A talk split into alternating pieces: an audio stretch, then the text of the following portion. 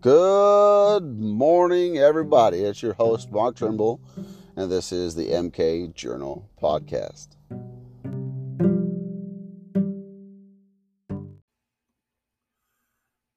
Hello, everybody.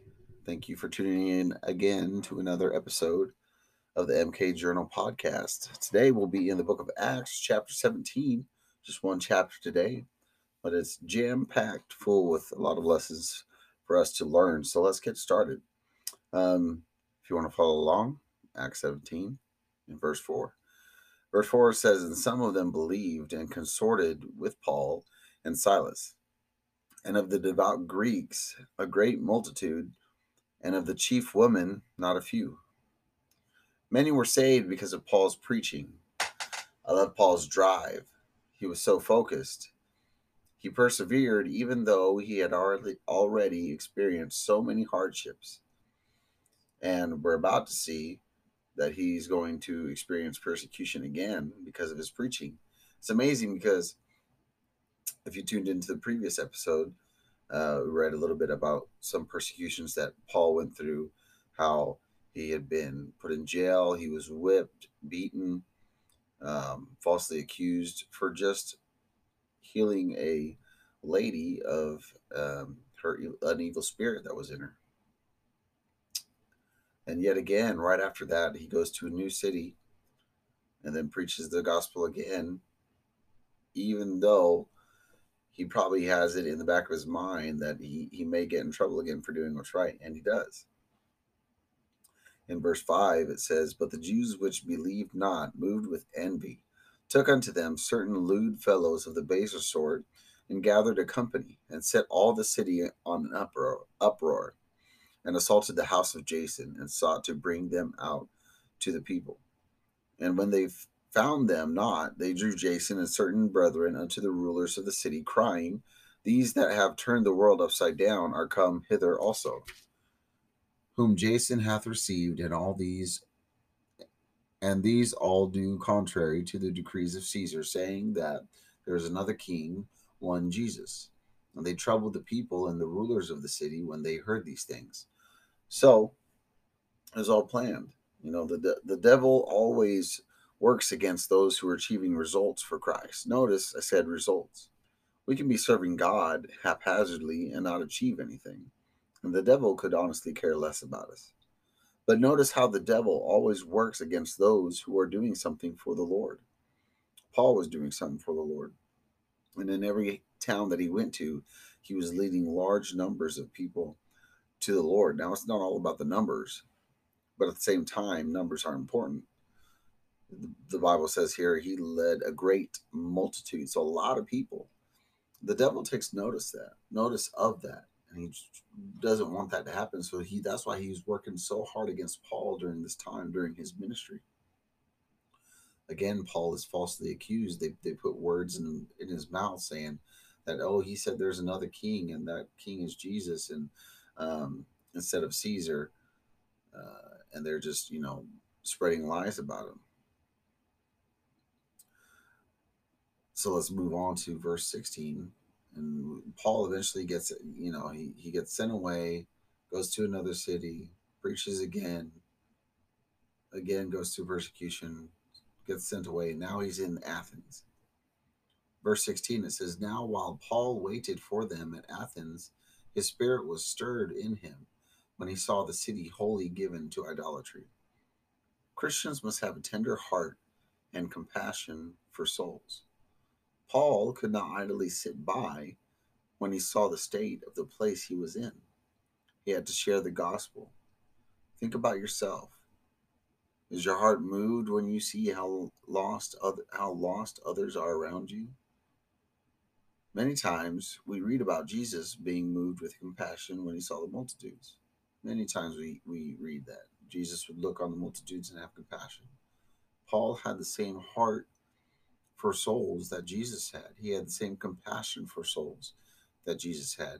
And he couldn't sit idly by when he saw these people of Athens wholly given up to idolatry. He had to do something about it. In verse 17, it says, Therefore disputed he in the synagogue with the Jews and with the devout persons, and in the market daily with them that met with him. So not only did he did Paul have a compassion compassion for the lost souls that he saw, but Paul was a person of action. He saw the need of the people there and he acted. He did something about it. He took responsibility for it and told others of Christ. I think this is something that this is something that uh, Christians are lacking today. We are lacking the responsibility that we should accept. That we have a responsibility. If you are saved, you have a responsibility. You have a command to go and share the gospel to those around you. That is your responsibility let me put it in in in a different let me put it in a different uh maybe paint this picture for you let's say that you are a tour guide right for the grand canyon and you know that there's this dead end that's very deceptive and if people go too far down this um, dead end they're going to fall off and die now you're the tour tour guide. You've been trained. You know all these things. You know, you know, this is in your area that you're responsible for. There's this dead end that they aren't allowed to go down. If they because if they do, they're going to fall and die. That's your responsibility. Now, for you to neglect that responsibility of letting the the tourists go down that dead end road and possibly dying, that's your responsibility. It's your responsibility to tell them, hey don't go down this dead end road because if you do, it's very deceptive. You're not going to see the end. You're going to go off the end and die. If you were in charge of that and you did not warn everybody and somebody died, you would be in big trouble. Now think of it spiritually. You are a Christian. You have accepted Jesus' uh, payment on the cross and accepted his free gift to go to heaven. Now you know, you have the knowledge of how to get to heaven. Now, it's guaranteed for everybody who does not accept Jesus Christ as their savior that they're guaranteed to go to hell if they do not if they do not accept his gift. It then becomes your responsibility to tell others about this gift. It's not your responsibility to make them accept the gift. It's just your responsibility to tell them about this free gift, to tell them about the path, to tell them about the way that Jesus made for them to get to heaven. It's your responsibility, it's my responsibility, it's our responsibility as Christians to tell others about it. Paul knew this. That is why when he saw and he had compassion on these souls, he did something about it. Do something about it. Lastly, in verse 34, it says, Howbeit, certain men clave unto him and believed, among the the, the which was, uh, pardon me for butchering these names, D- Dionysius,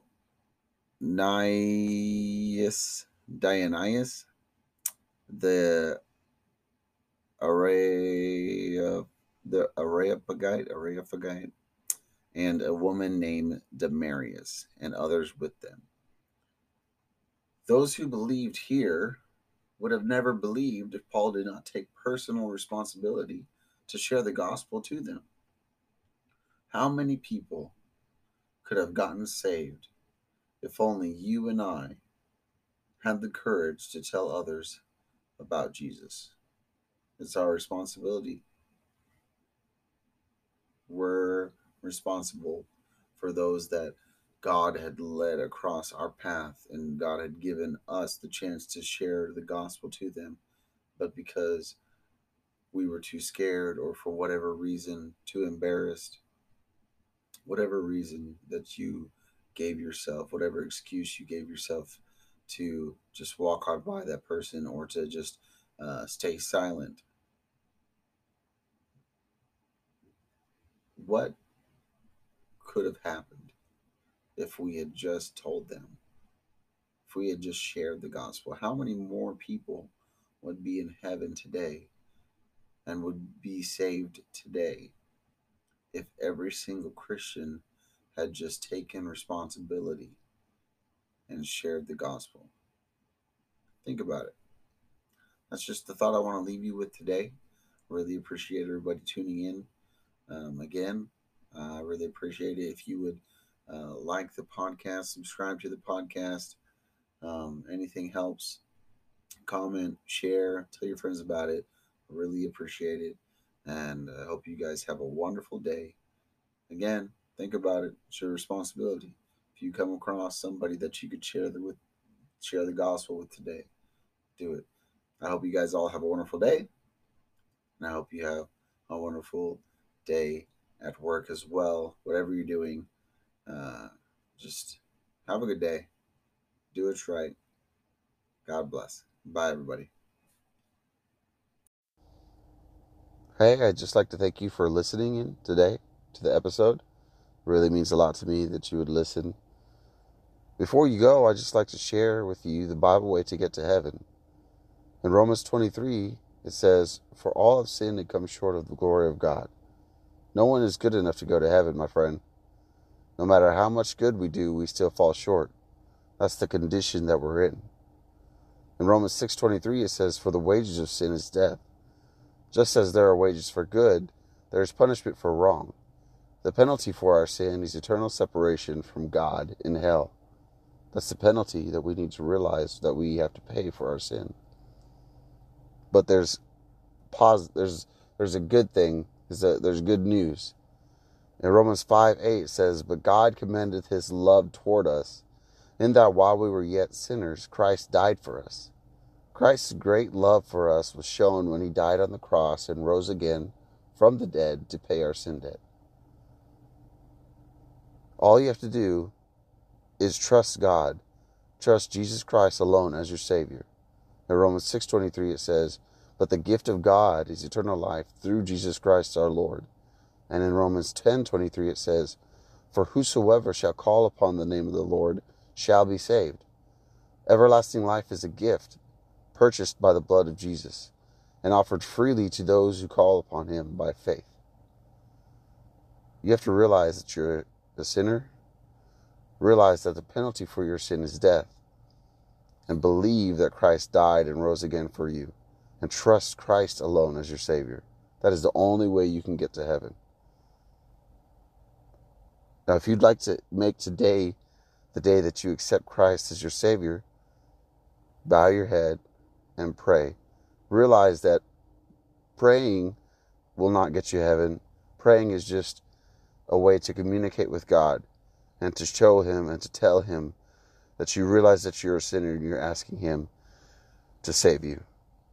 Bow your head, close your eyes, and pray Dear Jesus, I know that I'm a sinner. Please forgive me for my sins. I now trust you as my personal Savior. Please come into my heart and save my soul from hell and take me to heaven when I die.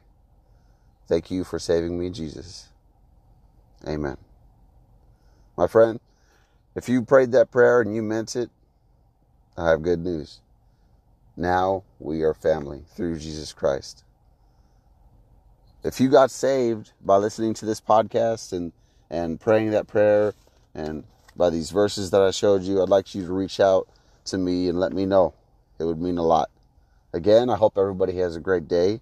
Thank you again for tuning into the podcast. Have a wonderful day. Stay blessed.